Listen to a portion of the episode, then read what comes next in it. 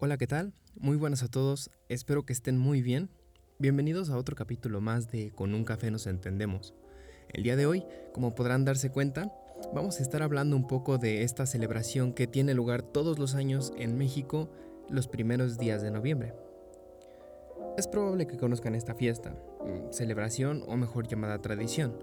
Simplemente vamos a puntualizar algunas cosas interesantes que surgen del Día de los Muertos.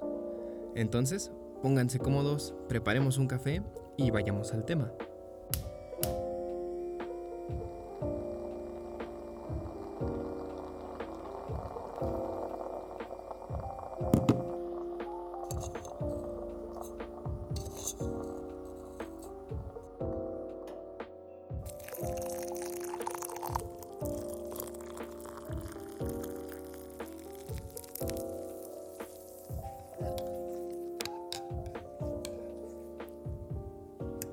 Antes de llegar a el Día de Muertos, quisiera primero contarles un poco acerca de los orígenes de esta celebración y cómo fue cambiando poco a poco con el paso del tiempo y con la influencia de la iglesia o de las costumbres locales.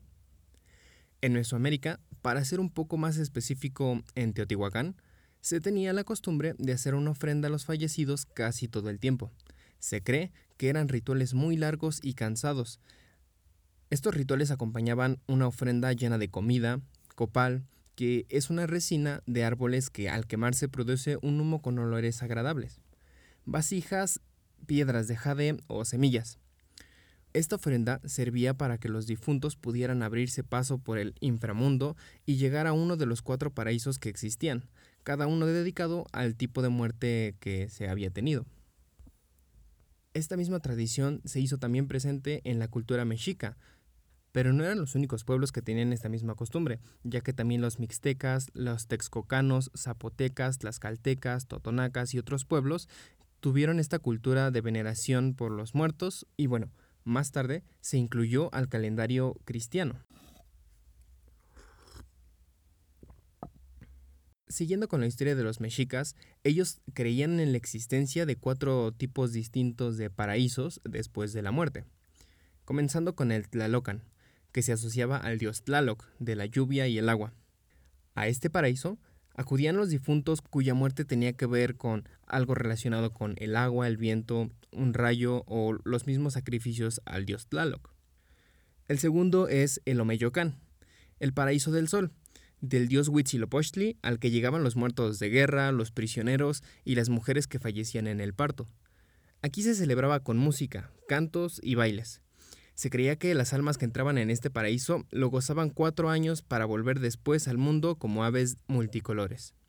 El tercer paraíso es el Mictlán, que era el lugar para los que murieron de causas naturales.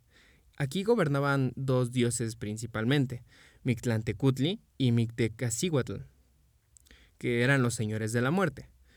En este lugar ya no había salida y se creía que era un lugar muy oscuro. Seguimos con el Chichihuacauco. Este último recinto era a donde los niños muertos iban. Se creía que un árbol sagrado los alimentaría con leche y nunca tendrían hambre. Y bueno, para los mexicas, el camino que las almas seguían para llegar al Mictlán era una completa tortura. Durante cuatro años harían un viaje lleno de pruebas y los Xoloitzcuintles, que eran perros que se tenían en un lugar muy especial en la cultura mexica, eran los responsables o los que acompañaban a los difuntos a cruzar un río para poder llegar con Mictlantecuhtli. Por ello, enterraban a veces a un difunto con uno de estos perros al lado de ofrendas.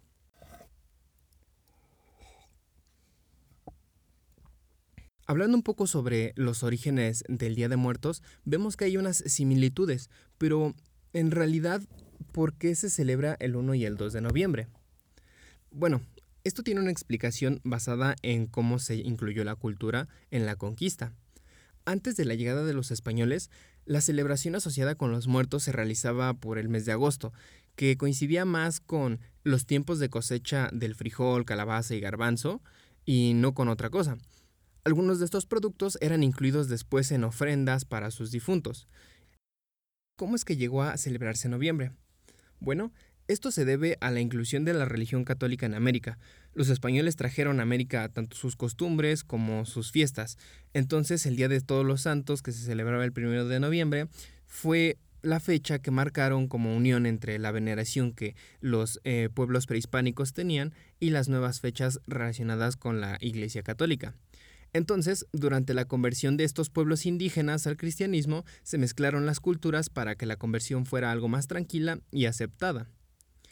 A este fenómeno se le conoce como sincretismo. Todo esto fue el inicio de la unión de las costumbres católicas con las prehispánicas. También recordemos que debido a que se dio un brote de enfermedades que pues eran desconocidas para estos pueblos prehispánicos, los españoles se encargaban de deshacerse de los cuerpos y bueno, enterrarlos, incluyendo las costumbres de la Santa Sepultura, adornando las tumbas con flores o de adornarlas cada primero y dos de noviembre.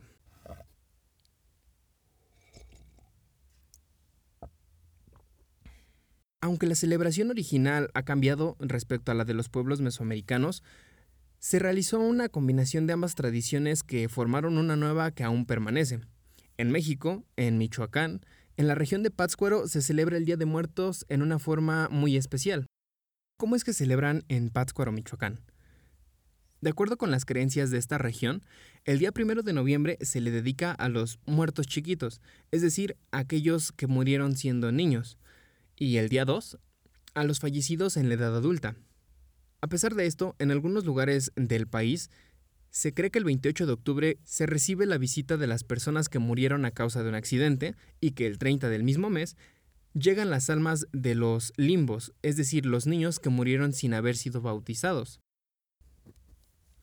Pero lo interesante de Pátzcuaro, Michoacán, es que justamente en esta fecha, los pobladores van a los panteones donde se encuentran las tumbas de sus seres queridos y, lejos de llorarles, preparan una fiesta. Es decir, adornan las tumbas con las flores de cempasúchil, con velas, con comida y se mantienen en vela durante toda la noche para recordarles que están ahí.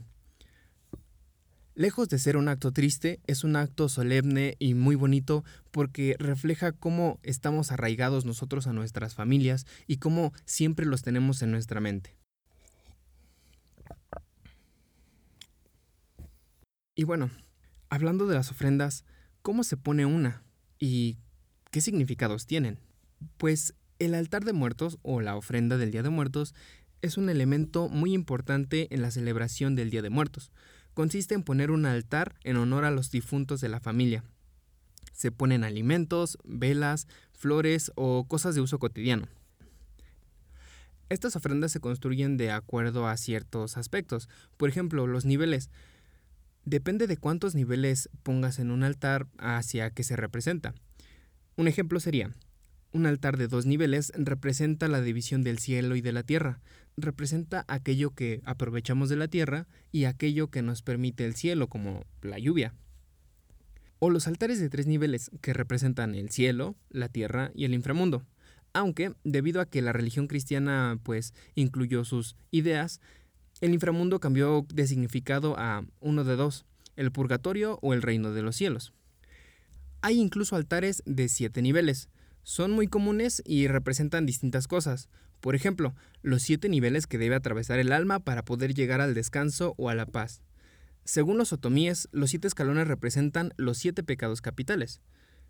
También se asocia el número siete con el número de destinos, o por decirlo de alguna forma, paraísos, que según los mexicas decían que existían para los distintos tipos de muertes. Y bueno, de acuerdo a los mexicas, el alma de una persona atravesaba ocho niveles en el Mictlán, y cada uno representaba una prueba para llegar al noveno nivel, en donde estaba Mictlantecuhtli y Mictecacíhuatl, y ahí sería el descanso eterno. Ya vimos que se pone más o menos en estas ofrendas, pero ¿qué significa cada cosa? Uno de los significados que tiene es que el bello aroma de los alimentos, o de las frutas, o del incienso, es el que guía a los difuntos a la ofrenda. En estas ofrendas se suele colocar arriba de la ofrenda a modo de arco o en algún tipo de arreglo, flores que simbolizan la entrada al mundo de los muertos, el octavo nivel del Mictlán. Luego sigue el papel picado. Los aztecas utilizaban papel amate, que es una especie de papel o fibra hecha con la corteza de unos árboles, que representaban el viento. Después de la unión de la cultura prehispánica con los españoles, esta fibra comenzó a ser reemplazada con papel.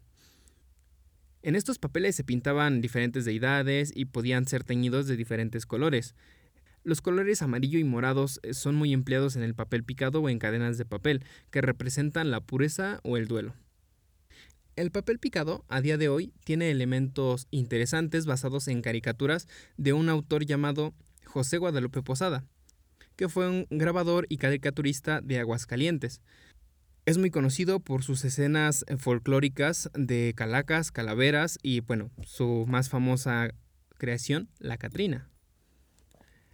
Las ofrendas mantienen la representación de los cuatro elementos. El papel picado representa el aire o el viento. El fuego se representa en forma de velas o cirios para manejarlos de mejor manera. A veces, en algunos lugares, se añaden antorchas o fogatas para que sea la luz que los guíe hacia la ofrenda y de regreso al mundo de los muertos. El agua tiene muchos significados, principalmente para calmar la sed del espíritu, sed del alma. En las ofrendas, a menudo, se colocan vasos con agua que el difunto utilizará para aliviar la sed en su camino de vuelta. El elemento tierra es representado en forma de semillas, frutos, especias o algunas otras cosas de la naturaleza. Las flores. Las flores son muy comunes en estos días y tienen la función de ser un adorno en todo el altar o en en la tumba del difunto. La flor de cempasúchil, la nube y el amaranto o el llamado moco de pavo son las especies de flores más utilizadas para adornar un altar. Estas flores son un símbolo de bienvenida. El uso de calaveras o cráneos es muy común en esta celebración. Regularmente son hechas de azúcar, de chocolate o de amaranto. Además de que representan la muerte, significan que puede ser dulce y no solo amarga. Estas calaveras de azúcar, barro, chocolate o yeso tienen figuras y formas de muchos colores que son agradables a la vista. También es una burla hacia la muerte. Se les escribe en la frente el nombre de alguna persona viva o muerta. Hablando de calaveritas, es muy común que surjan estas calaveritas literarias, que son pequeños poemas o epitafios que consistían en la alusión a la muerte, y aunque hablaban sobre la muerte, retrata a las personas como si ya estuvieran muertas. Se utilizan a veces para hablar de cosas que en otras formas serían difíciles de decir, a modo de política o de crítica. Muchas veces se les acompaña con dibujos de calaveras y, bueno, son composiciones que son muy tradicionales en México.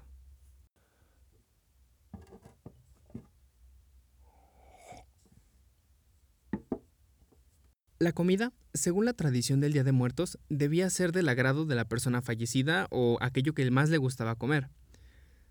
Es muy común que se vea esta ofrenda llena de mole, pozole, tacos, tamales o frutas de temporada como la calabaza, el tejocote, la jícama y la naranja. Y también, obviamente, cosas hechas de maíz. También en la ofrenda encontramos pan de muerto, que es un pan de dulce colocado en esta ofrenda con un par de tiras en la corteza en la parte de arriba que representan huesos y cubierto de ajonjolí que representa las lágrimas de las almas que no han podido descansar en paz. También es muy común ver que algunos altares contienen bebidas alcohólicas como tequila, rompope, pulque, que se sirven en recipientes de barro para mantener la tradición. A veces se incluye cualquier otra bebida que le gustara al difunto, alguna especie de refresco, café, etcétera. Algunos altares incluyen prendas de vestir que se ponía el fallecido, u objetos del oficio al que se dedicaba. En el caso de las ofrendas a los niños pequeños se les colocan juguetes, dulces y pequeñas prendas. Como antes mencioné, hay elementos de la religión cristiana que se involucraron con la tradición mesoamericana. Entonces, podemos ver ciertos elementos como las cruces, que fueron incorporadas por los españoles para que la veneración de los muertos fuera más arraigada a la religión católica. A veces se coloca una cruz en la parte superior del altar o una cruz de sal pequeña que sirve como purificación para los espíritus. También encontramos como parte de estos elementos religiosos imágenes o esculturas de los santos de devoción de la persona a la que se dedica el altar.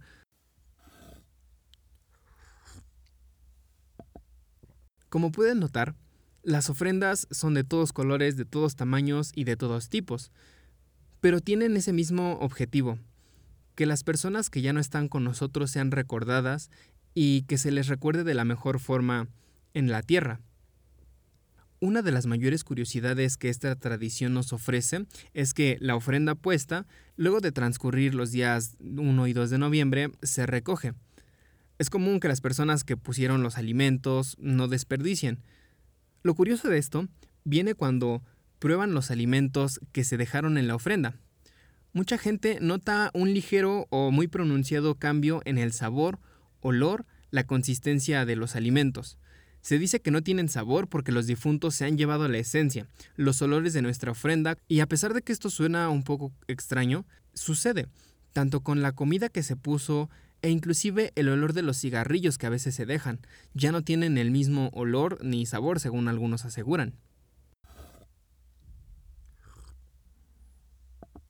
Esta fiesta del Día de los Muertos es tan grande que incluso ha tenido presencia en novelas, películas o en series. Por ejemplo, la película de Macario, de mil novecientos cincuenta y nueve, que tiene lugar en la víspera de un Día de Muertos. La novela Days of the Day, de Barbara Hamley, que se desarrolla en un Día de Muertos. La creación de las películas mexicanas de animación, La Leyenda de la Nahuala.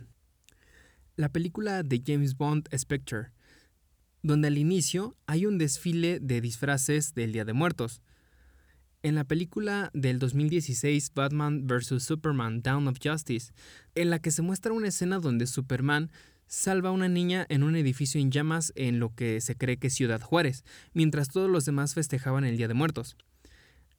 Incluso vemos la creación de la película Coco, de un estudio estadounidense llamado Pixar, que transcurre en el Día de Muertos y simula casi a la perfección un pueblo de Michoacán en México llamado Santa Cecilia. Y bueno, no olvidemos también las películas de animación que se han hecho en México, como La Leyenda de la Llorona, El Día de Muertos o El Libro de la Vida, que de alguna u otra forma retratan en forma de caricaturas las tradiciones del Día de Muertos mediante un poco de comedia y diversión para menores.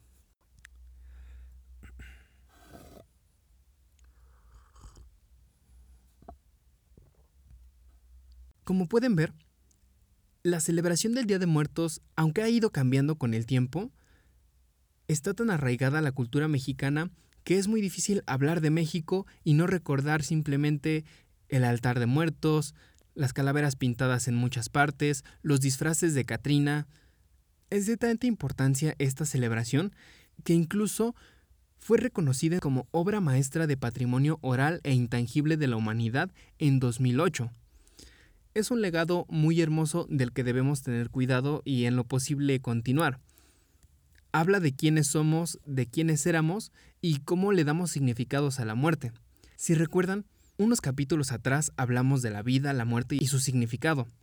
Bueno, pues los mexicanos tenemos una forma divertida, graciosa, alegre, que se burla de la muerte y no la ve siempre como el fin de todo, sino como el paso hacia una mejor vida.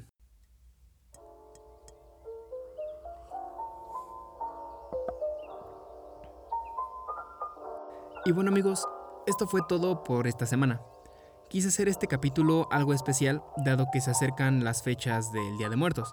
Así que espero que les haya gustado y que pues, se hayan interesado más por esta celebración. Recuerden compartir este podcast para pues, tener mayor presencia con más personas y comentar algún tema que les gustaría que tratemos en este espacio. Yo me voy, pero estaré la siguiente semana con una taza de café y un nuevo tema para entender. Hasta luego.